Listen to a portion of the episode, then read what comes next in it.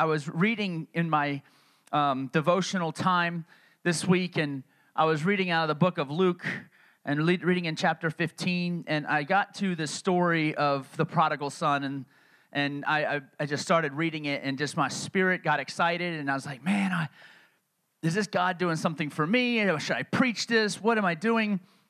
And then I thought, well, wait a minute. Everyone has preached the prodigal son. What do I have to add to that? And then I thought about, wait a minute, I actually even preached this message before in this church. And so it was like three years ago, three years and a few months ago that I preached this, and I thought, man, I don't know. Do I preach it again? Do I preach it the same? What are you, what are you speaking to me, God? And so ultimately, I was led to this place where I am preaching this message. And, and as I looked back three years ago when I preached this message, this, this, this idea, this story, it, it's coming out a little bit differently.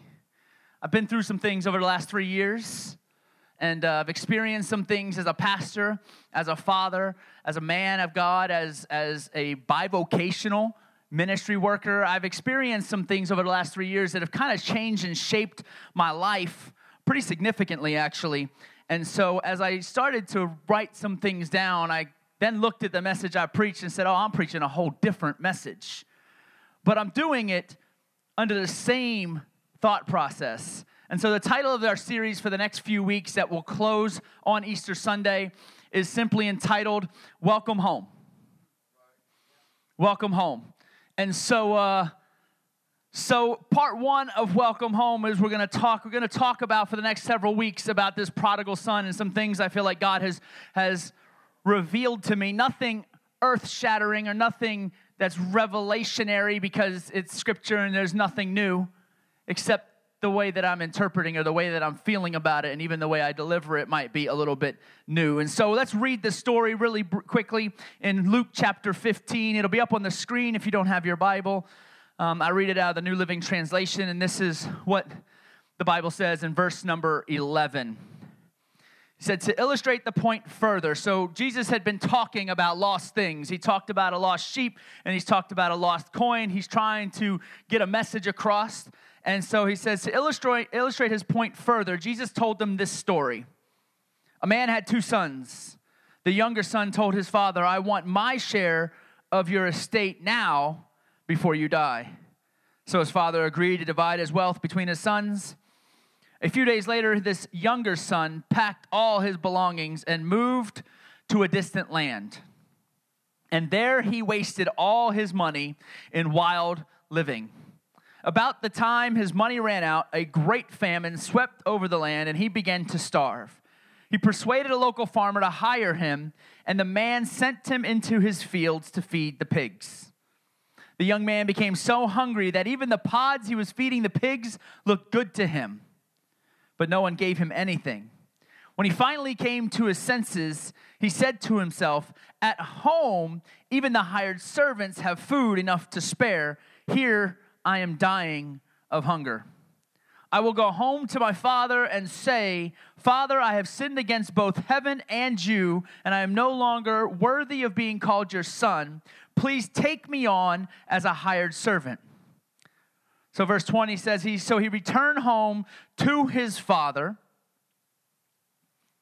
and while he was still a long way off, his father saw him coming Filled with love and compassion, he ran to his son, embraced him, and kissed him. His son said to him, Father, I have sinned against both heaven and you, and I am no longer worthy of being called your son. But his father said to the servants, Quick, bring the finest robe in the house and put it on him. Get a ring for his finger and sandals for his feet, and kill the calf that we have been fattening. We must celebrate with a feast, for the son of mine was dead and now has returned to life. He was lost, but now is found. So the party began. I love that story. I love the imagery of that story. I love everything that takes place in those verses of scripture that Jesus is writing, is speaking and, and teaching. There's something just powerful about that. One of the things that even jumps out at me as I'm speaking to you this morning that's not even in my notes, so I'm going to go to that place. Go figure that I would do that. But he said to him, when he, when, his, when he returned to his father, he was greeted with a kiss, and he said to him, He's, when he said to his father, I, am, I was sinned against both heaven and you, I'm no longer even worthy, worthy to be called your son. Notice the father did not even address the statement. No, he didn't. The father didn't even address the statement. Matter of fact, he said, Quick, bring the finest robe in the house, put it on him, get a ring for his finger and sandals for his feet. Matter of fact, go kill the fattest calf we have because we're about to party. Didn't even address the fact that his son had said, I am not worthy to be your son. Is anybody else? I don't know of anybody else, but my spirit right now is leaping because there was a day in my life that that's the response that I had from the Father. And as a matter of fact, there are days in my life, there are weeks in my life that I still have the same response from the same Father. The only thing that's ever changed is me, because He never changes. And so, even, and then the other part of that is even when that son was a long way off, the Bible says, his dad saw him. It was, here's the thing back then, they didn't necessarily have binoculars, they didn't have scopes, they didn't have ways to magnify distance as much as they do now. They figured out some things with glass and light, and so they probably had something, but my guess is the father didn't have anything readily available to him like that. So he, I think, here's, here's, here's how I would just guess as a father that there was something in him that made him feel like his son was somewhere. And when he looked off into the distance and saw him a long way off, he said, You know what? I'm going to run to them. I'm going to run to my son. His son didn't even get all the way to him. The father came to him. It was, there's this recognizing that takes place when you recognize your need for the Father and you begin to come that way, you begin to step in that direction. He sees you while you're still a long way off and says, Oh, here comes my son. Let me go get him. And so, man, there's just something powerful about that. And that's that's just amazing. And so, oftentimes, here's what's really cool because oftentimes this passage of scripture is preached. And I don't know that I have much to add to the preaching of this passage of scripture that has not already been spoken, but it's preached pertaining to backsliders, people who once were with Christ but have then been lost. But here's the reality of that the reality of that is that is actually not who Jesus is talking about in this context. He's not talking about the backslidden believer. He's talking about the Son. He's talking about his creation. He's talking about the one that is lost. And so, if you're sitting here with Christ in your heart, this message is for you, but that's not who Jesus was talking about when he said, This is how the Father responds. He's talking about a people who need God, something we just talked about in worship, an awakening, an outpouring of the Holy Spirit that draws men to Him. Because the Bible says, if I be lifted up, I will draw all men unto myself. And so if we lift up the name of Jesus, he's to draw men to him. And that's what Jesus is telling. If we if we understand the Father as the one who chases the lost, and we want to get the heart of the Father, then we also should be chasing the lost. So a few of you get that. But here in the first parable in Luke chapter 15, the Bible says the lost sheep we learn about, the shepherd went after one out of a hundred. So he left the 99 to chase the one. In the parable of the lost coin, we learn that a woman sought after the one out of 10. There's something to this if you if you get into your study a little bit. And then in the parable of the lost son, we see the father looking for the one out of two. The one thing that is consistent is the Father is chasing one. All the time, chasing one. Whether it's one in a hundred, or one in ten, or one in two, he's chasing one. And so, but I don't want you to miss this fact. The Father went to both of his sons. This teaches us truth that every life matters to God in every context. Not just one out of a hundred matters, not just one out of 10 matters, not just one out of two matters. The father actually went to both of his sons. So, what you have to understand is your life matters to him. And just as a shepherd searched for the sheep and the woman for her coin, and the father looked for his sons, God's glory is seeking you today. Even while you are a long way off Because here's what I know. Been doing this a little while, so I know a few things. Not a lot of things, but I know a few things. And there's folks sitting in this audience that know more than I know. Been doing it a little bit longer than I've been doing it. But here's what I've learned in my almost 20 years of serving God and preaching the gospel is that God still chases one, and that just because we're all in church doesn't mean that we're all have been caught by God. Just let me just be real for a minute if I can. I've said this before, I'll say it again. You sitting in church makes you a Christian or a believer or on fire for God as much as you standing in your garage makes you a Ferrari. Makes no difference. Matter of fact, if, if, there, if, there, if there'd be an illustrative point of the moment when Jesus comes back, saddened to say that part of his church probably still would be here. If he came on a Sunday morning, part of the people worshiping would still be here.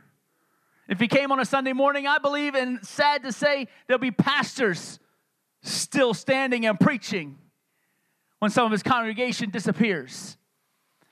God's always chasing one.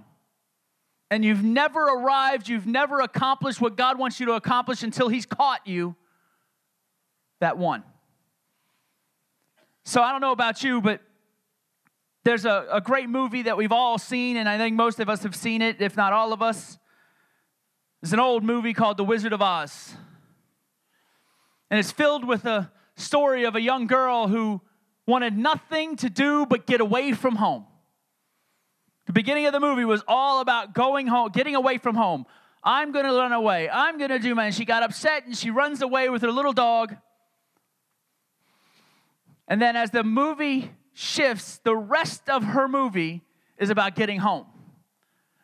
And here's what's interesting about that. At the, at the end of the movie, we find out that she's had the power to go home all the time just by clicking her heels together.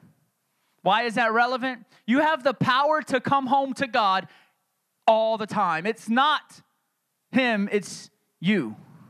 As a matter of fact, it was even spoken in our time of prayer this morning that where there are times we don't allow God to draw us to Him because there's other things that we prefer, there's other things that we like, there's other things that we want to have. We don't necessarily allow God to pursue us or draw us back unto Himself. And so when God is chasing the one, there's always, you always have the power to come home. The power lies with you. And so, in this parable, Jesus is telling the story of this young man who couldn't wait to get away from home. He couldn't wait to run away. He couldn't wait to live on his own. He couldn't wait. Anybody ever have a teenager in the house before? You ever heard that? Well, when I turn 18, let me tell you what I'm going to do. And my response is simply don't let the door hit you where the good Lord split you because you're going to figure it out and they're going to come back. I am that teenager. I said all those things and I left my home because, hey, after all, I want what I want. So I left my home to go do what I wanted to do. And let me tell you what happened a few years later. I was back in my home, and the condition of me being back in my home wasn't so good. I kind of had I had no job, I had no car, had no money. And then when I got some, I got a job and I got a car and I got some money, I threw it all away. They took my car away. I lost my job. And this was me knowing everything and say, I can't wait to leave this house.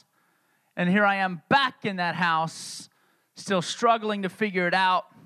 Met this fantastic woman. Rest is history. But I, I, I was a mess of a son in that moment of my life because I felt like I knew everything. And that's not just a teenage thing, it's a people thing. We all know better than God what we need. We all know better than God what our plan in our life should look like.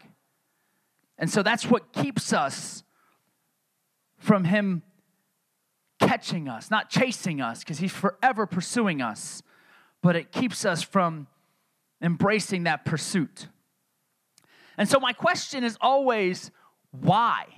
And so, in, in that idea, a question of why, I think I want to turn back to and understand how we were created.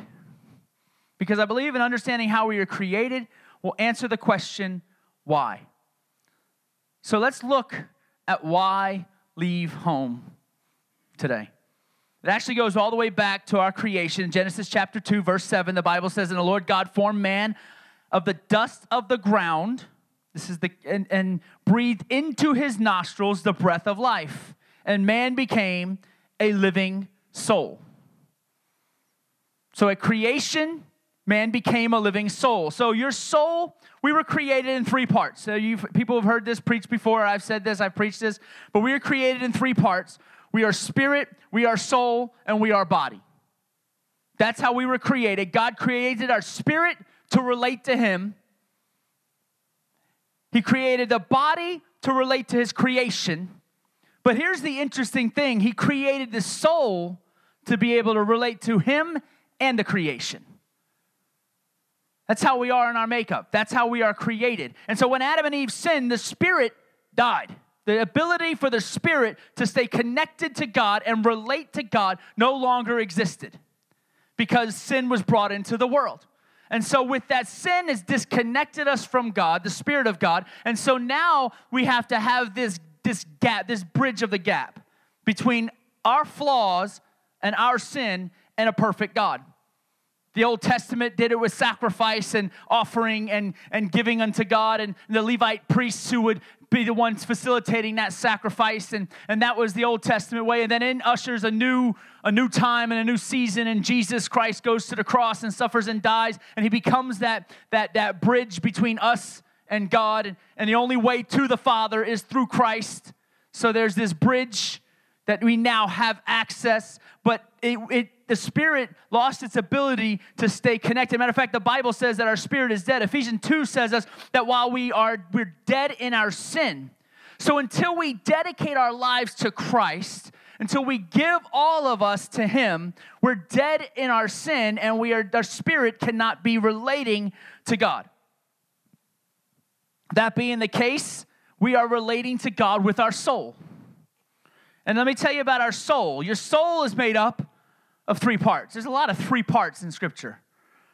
Our soul is made up of three parts it's made up of our mind, our body, and our will. All right? Our mind, our will, our, our, mind, our will, and our emotions is actually our soul. Our mind, our will, and our emotion make up our soul. We have relegated our experience to God through what we can reason in our own mind. Let me say that again. So we have relegated our experience with God through what we can reason in our own mind. Hence the reason why there are a million denominations of, churches. Because each person is relegating what they know through their own minds. So here's the reality I got no issue with denomination until denomination causes disunity. Because there should be unity in the body of Christ. When a denomination causes there not to be unity in the body of Christ, then a denomination has an issue.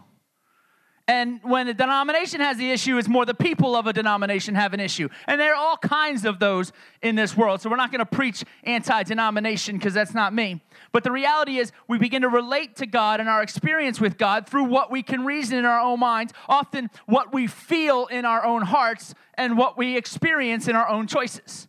And that's how we reason God.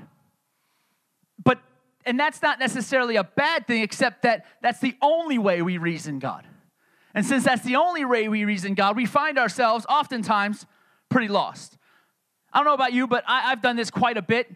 I've read several passages of the scripture that I feel like don't really seem true about me. I don't know if anybody else has had that, but like when I read like Second Corinthians 5 17, for example, and the Bible says this means that anyone who belongs to Christ has become a new person. The old life is gone, the new life has begun. I'm thinking, does that really apply to me? I don't know. Some decisions and choices I've made the last couple days, I don't know if that, that really, the old life is actually gone. Sometimes the old life likes to rise back up in you.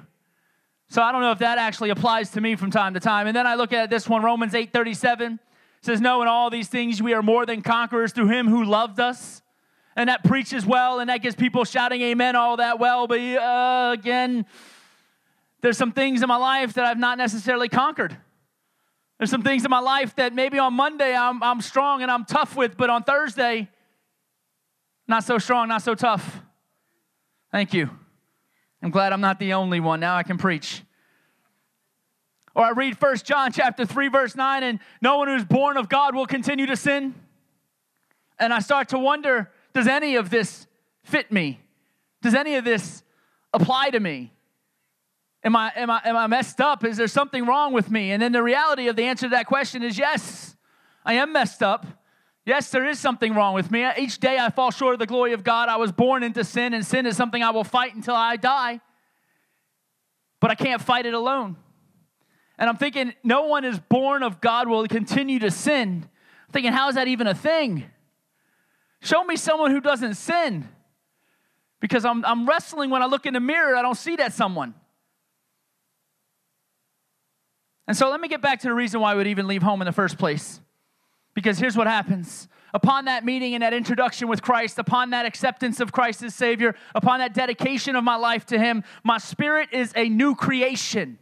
I have been saved. If you have notes and you have your notes, that's one of the blanks. The very first one is your spirit is a new creation.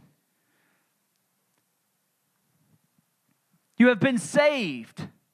You confess with your mouth and you believe in your heart, you have been saved. Every word in Scripture that references salvation with a past tense to it has to do with your spirit. Let me, te- let me teach you a little bit of Bible study for a second, if I can. When you open up the Bible and you begin to study it, and you start to see where it references salvation in a past tense, he's talking about your spirit. It's been saved. You've been redeemed, you've been justified, you've been forgiven, you have been accepted by the creator of heaven and earth. But here, and I've said this before in a little bit different context. Then we move on to, so your spirit is saved. Then we move on to your soul. Your soul that's made up of your mind, your will, and your emotions. Guess what that is? Is being saved. Every single day. Your mind is being saved. Your will is being saved. Your emotions are being saved every day. Every single day, God is redeeming those, those, those parts of your soul. And He is not going to stop redeeming those parts of your soul until the day you meet Him. Because that's, that's, that's how it's designed. We're trying to relate to God, a perfect God, with an imperfect soul and think that we're getting somewhere. When the reality is, all these scriptures apply to us. Yes, I am saved. Yes, if I am if I am in Christ, I sin no more. And all these things, that's all a point of God saving my soul. That's why the Bible, one of the most important things about salvation is when he says is for each man to work out their own salvation with fear and trembling. Let me tell you something really quickly. I can absolve you from a lot of weight. It is not your job to work out my salvation. It is not my job to work out your salvation. It is your job to work out your own salvation. So when you start trying to work out my salvation, we start to have some issues. Well, that pastor said sucks in church. He's not saved. I'm being saved. You're right. My soul, my mind, where does my speech come from? My mind. So when I say something that offends you, guess what? God is working on my soul. Don't try to work out my salvation for me. I'm going to be all right. I'm working it out. You work out yours, I'll work out mine. That's the point of Scripture. It's for each man. But here's how you work it out you work it out with fear and with trembling. What does that mean? With awe for God and respect for God, and with a little bit of like, oh, I don't want to be caught out there in sin, because the Bible tells me all my sin will be made in the lights, known in the lights of heaven. How would we like that? If you're sitting here today, how would you like to walk out of your house one evening and it's this beautiful stars in the sky and they spell out your sin for the rest of the world to see. I don't know about you, but that's not something I'd want anybody to know. So let's let's let's concentrate on the fact that our soul is being saved and in your body will be saved. This is how we're created spirit, soul, and body. Your spirit is saved once you've dedicated your life to Christ. Don't get it twisted. A good person ain't getting there. Jesus said, Don't call nobody good but the Father, so we can get rid of that real quick. Just because you're good, don't get you there. Matter of fact, I think we'd be surprised about the bad folks that are going to be there, or at least the people we say are bad. So your spirit is saved, your soul is being saved, and your body will be saved. That's when we gain our glorified body when He calls us home. So I, I, look at it like this let me take care of the temple as much as possible because eventually it's going to be a whole lot better off. And so maybe I, I, I enjoy a donut more here and there or a little bit more food or something that I enjoy. Try not to go overboard, but I know eventually my glorified body is coming. It's going to look a lot, lot better than this. Hard to imagine, but yes, it will. Just being funny. Come on now. Lighten up, folks. But here's what you have to understand that when I, when I start using that word saved and salvation, it's the Greek word sozo, S O Z O, sozo. And it literally means to be made whole to be made whole. God doesn't just desire to save your spirit, He desires to save your soul along with your spirit to make you whole. Whole in your mind, whole in your body, whole in your spirit, whole in mentally, emotionally, physically, in every single way you can be made whole. That's his desire. That's the reason why he bore stripes on his back, so that we may be healed. And that word healed, similar word means to be made whole. That's his desire for all of us. I mean, Hebrews chapter 10, verse 39 says, But of them that believe to the saving of the soul. Psalm 90, 19, verse 7, the law of the Lord is perfect, converting the soul. James 1:21 so get rid of all the filth and evil in your lives and humbly accept the word of God has planted in your hearts for it has the power to save your soul. God is after your soul. He is redeeming your mind, your will, and your emotions on a regular basis. He is pursuing you. He is the father that is pursuing his lost child. So, what is all this stuff talking about? Your spirit is saved, your soul is being saved. When I talk about your soul being saved, I'm not talking about eternal salvation, so don't think just because there's certain things that you read in scripture and you don't feel like that looks like you that's not, we're not talking about your eternity here. We're talking about the quality of your life while here. Because when God, when we allow God to redeem our souls and redeem our mind and redeem our will and redeem our emotions, we become much more effective in the kingdom of God for Him. And that's what we're supposed to be. We're not, let me tell you, I, we're not supposed to strive to be good employees or good bosses or good fathers or good husbands we strive to be God's child. We strive to connect with Him in ways that, guess what it does when we do? It makes us good employees. It makes us good bosses. It makes us good husbands and good fathers. Him makes this work. This working makes this work. When this is broken, this will always be broken. There will not be good fathers. There will not be good husbands. There will not be good sons. There will not be good bosses, good employees when this is broken. To be chasing from the next to the next to the next, seeking out. This, this, this young man in scripture was so hungry. He was so, got everything so twisted that he would even partake of the food the pigs would eat just to fulfill what he was missing. That's what we do. It sounds like, oh, I would never do that. I would question that. So, the reason why he was leaving and left home was because he was having what I'll call soulish thoughts. Not spiritual thoughts, but soulish thoughts. He was coming from a place of his mind and his will and his emotions. And all of those things need to be renewed and redeemed by the Word of God. So let me talk to you about the soul for just a minute, if I can. Number one thing I want you to get out of this message this morning and the idea of this story is simply that the soul is selfish. The soul is selfish. Before you give your life to Jesus, your spirit is dead. When you, you are relating to Him on the basis of your soul, His intention is that we relate to Him through our spirit. And so let me talk to you there's a couple of Greek words that are in scripture that sometimes get twisted and moved around. So I want to talk to you about them for just a minute. I want to talk to you about the word logos and the word rhema. Those are two Greek words for the word word. And so sometimes they get a little bit twisted. So I want to I want to bring some clarity to some of that because I believe in the charismatic movement.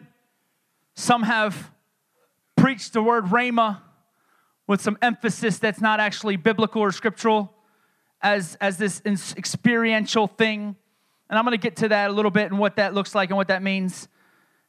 And I believe many have interpreted this word as like the written word, but the, and the word logos is the written word. But the problem is, it's not exactly what it means in Scripture. So let me get to that real quick. In John chapter 1, verse number 1, I'm going to read the first four verses of John. The Bible says, In the beginning was the Word, and the Word was with God, and the Word was God. That word, word, written there, I know I'm saying the word word a lot. That word, word, is the Greek word logos. Why is that important? I'll tell you in a second. In verse 2, the same was in the beginning with God. All things were made by him, and without him was not, not anything made that was made. In verse number 4, in him was life, and the life was the light of men. Then, if you skip down to verse 14 of John chapter 1, he says, And the word was made flesh, same word, logos, was made flesh and dwelt among us. And we beheld his glory, the glory as the only begotten of the Father, full of grace and truth. So, in the beginning was the Word, and the Word was with God, and the Word was God. And verse 14, and the Word was made flesh, all the same word. So, to put it plainly, the word logos in this context, the word word in this context, you could replace it with the word Jesus. In the beginning was Jesus, and Jesus was with God, and Jesus was God. Verse 14, and Jesus was made flesh and dwelt among us. Because Jesus is the Word. And so when we try to connect to God with our soul, our soul is selfish and wants to make Jesus what we want him to be. In the charismatic preaching, it's saying that I have got to have this, this instantaneous spoken word in order for me to believe. And hence the reason why if any prophet ever comes to town, if any prophet ever has a message uh, has a service, that service is packed out. Why? People are chasing the instantaneous spoken word of God, which is the word rhema. They're chasing it because to them that's faith. To them, that's power. To them, that's what God wants is that instantaneous spoken word. And I'm never going to negate that because there's, a, there's, a, there's importance in the prophetic voice. There's importance and power in the prophetic voice, but not as to be chased. If you, if you, look, if you look at history, everywhere there was a, an awakening taking place, anywhere there was this prophetic conference taking place, people would flood to that place. They would flood to that place. More recently in Lakeland, Florida, over the last like 10 years or so ago, there was this great awakening and this great prophetic voice coming and this powerful Holy Spirit filled uh, revival type services. And people were coming from all over the world thinking they had to be in that place because that was where God was moving. And I'm not negating anything that took place in that place, but people chased it as part of their faith. When the reality is, they have Jesus and the embodiment of Jesus living in them. That they don't have to chase a word, they have the word living in them. When Jesus suffered and died on a cross, he sent the Holy Spirit to be comforter, to be convictor, to be the one that guides, to be the one that provides, to be that in us. As a matter of fact, the Bible says that upon that salvation day, the Holy Spirit resides in us. And if the Holy Spirit resides in us, that's whom Jesus sent, then Jesus resides in us. We don't have to chase the Word when the Word lives in us. All we have to do is chase the Word. This Word. The God breathed Bible, Word of God. As we open it and, and look in its pages, healing takes place as we get into the Word of God, provision takes place. Because this is who I am. And if I flip back to some of the things I said before, as I am finding myself falling into sin, I can very easily say that I belong to Christ. I am a new person. Old, you got to go and you got to stay gone. Because you know what? I am more than a conqueror. I am the head and not the tail. I am the apple of my father's eye. He came after me. He left 99 and chased me. And because of that, that's all the word. That's not this, I don't have to chase this spoken word to get that word. It's already spoken, then written, now in me. And that's what we should chase. We should chase not the spoken word, but the one who actually spoke the word. That's who we should be chasing. But the soul is selfish because we think with our mind and our will and our emotions, and we make God about emotion and we run to the place where our emotions are going to get met and our mind and our will is going to be met. The second thing I want you to get out of that part of it is the soul must submit to the spirit. The soul must submit to the Spirit. When you give your life to Christ, your Spirit arrives and makes this announcement and to say, Here I am, I am in charge. And of course, our soul says, okay, sounds good to me. You can be in charge, no problem. I'll do whatever you say. That's how it works, right? The Spirit arrives and says, Here I am. Soul, I'm in charge. I make the decisions. I move us where we're supposed to go because, after all, I'm the one connected to God. So I'm in charge. And the soul just blindly lays down and says, Sure, you be in charge. I'm tired of being in charge. That's not how that works. Thus ensues the battle. You ever put two? I don't know if you've ever seen this before. Take two very dominant leadership type personalities who are very driven and who have to have their own way, put them in a room together and says, You guys determine who's in charge. Salvation may be questioned after those few minutes. Blows may be thrown, words may be said, all kinds of stuff's gonna come out. Because after all, they're both fighting to be in charge. That's the battle you face every single day. Your spirit and your soul are fighting to be in charge. And this isn't a fair fight. This is like a Mike Tyson Evander Holyfield fight. Where since I can't get the best of you, I'm just gonna bite your ear off kind of fight. Now, I'm showing some of my age. Some of y'all may not know that fight. I know a couple of y'all know that fight. But that's the fight you're fighting right now. It's not a fair fight. You're gonna get punched in the gut, you're gonna be kicked in places you shouldn't be kicked. And this is the battle between your soul and your spirit. But the reality is, your spirit must, your soul must submit to your spirit. Your spirit says, dedicate your life to Christ. Your spirit says, deny yourself. Your spirit says, turn the other cheek. Your soul says, what's in it for me? And I will cut you if you do that again. That's what it says. I'm just making it real for you. Your spirit says, deny yourself, turn the other cheek, take up your cross. The soul says, what's in it for me? And if you come at me, come at me, bro. Let's see what's up. That's what the soul does. That's the battle every single day. This is why you have to feed the spirit. You cannot feed the soul, you have to feed spirit. Look at what you read, look at what you watch, look at what you listen to and ask yourself Am I feeding my spirit? Because after all, if you're not feeding your spirit, you are feeding your soul. Because you're not starving, and that's obvious. The sin in the world suggests that we aren't starving, we're feeding ourselves something. But what are we feeding ourselves? What are we watching? What are we listening to? Let me tell you, my, my, my mistake as a man of God, as a pastor, as a father, as a husband, has been I have from time to time fed my soul and not my spirit. By what I listen to, by what I look at, by what I embrace into my heart and life under the guise of, well, you know what? It's really not all that bad. It doesn't necessarily mean that it's all that good either. And well, it doesn't, it's, you know, it's, music is the one for a long time that tripped me up. And, and, and remember I told you? the life that's submitted to Christ, it, it, it just doesn't sin anymore, right? Throw some music at me, and I would tell you otherwise. Because there's some stuff I used to like to listen to when I was young that I don't listen to any longer until it pops up on the radio. And then all of a sudden, songs I haven't heard in 15 years, I begin to sing. And then I get to some words that I had forgotten were in that song. And I'm like, oh man, oh, what did I just do? That's the battle of soul and spirit.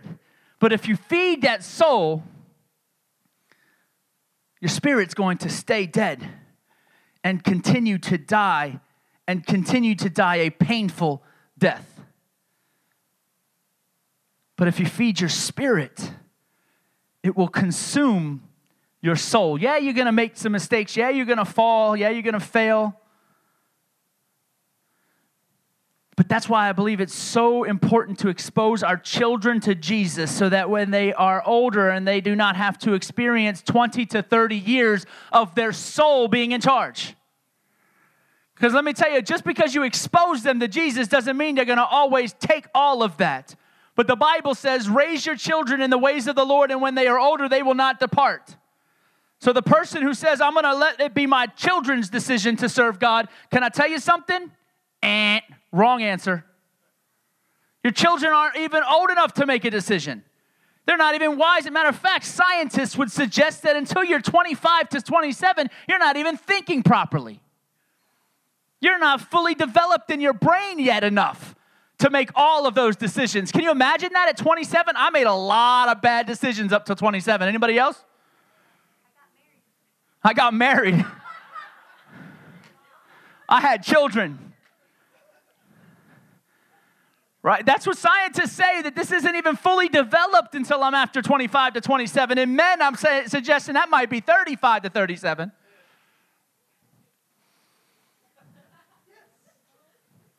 That's why I do. I refute that. I'm, I'm developed. I'm 42. I'm good. Right? Not so much. But that's why it's so important to, feed, to, to introduce our children to the ways of the Lord and let them feed, begin to learn how to feed their own spirit. Because I don't know about you, but I did 24 years without Christ. And I have a, I'm paying for a lot of those 24 years now. And so if I can just eliminate just one of those things for my children, they're better off with that. And that's what we ought to be doing, feeding our spirit, paying attention to what we put in. I gotta, I gotta move. Even David in Psalm 131, verse 2, he says, Surely I have composed and quieted my soul. Like a weaned child rests against his mother, my soul is like a weaned child within me. David knew that his soul was what's going to be causing him problems. So he quiets the soul. He weans it off of the milk and starts giving it something. 1 Corinthians 3, chapter 1 and 2, verse number 1 and 2 says, Dear brothers and sisters, when I was with you, I couldn't talk to you as I would to spiritual people. Whew, that's pretty indicting right there. You catch that, what Paul said? He said, When I was with you, I couldn't talk to you as I would spiritual people. He's saying, Y'all ain't spiritual. So I can't talk to you like that. I had to talk to you through you, though you belong to this world, or as though you were infants in Christ. I had to feed you with milk, not with solid food, because you weren't ready for anything stronger. And he went on to say, and some of you still aren't. Hebrews chapter 5 says, you have, been, you, you have been believers so long now that you ought to be teaching others. Instead, you need someone to teach you again the basic things about God's word. Let me help you here for a second, all right? This is gonna, this is gonna wreck some of you and it's gonna anger some of you, and that's okay. I can, I can apologize and counsel with you later. Some of y'all have been sitting here so long and have not spoken a word about the word to a single person. You're still just sipping on a little bit of milk. You can't even digest anything stronger or heavier. And you think, oh, well, I'm just not ready or I just don't know. Let me give you the idea of a man named Paul who was a religious leader who crucified Christians, who hated Christ, wanted to put everybody in jail. He met Jesus on a journey on a road to Damascus. He was blinded by Jesus. And then three days later, his eyes were open and he began to what? Preach boldly. Not just preach, but preach boldly. Can I ask anybody in here, have your eyes been open to Christ longer than three days? then why are you still drinking milk? Why are you not preaching the gospel? Why is your Facebook littered with everything else but the gospel? Why are you on your job cowering in the corner when you have the truth in you? All right, I'm going to get off that one before you hate me. Verse 13 of Hebrews chapter 5 says, For someone who lives on milk is still an infant and doesn't know how to do what is right. If you're sitting here and you're, you're still living on milk, you don't know how to do what is right. Number three, the last thing I want you to get, worship team, come and get set. I'm going to move through this quickly.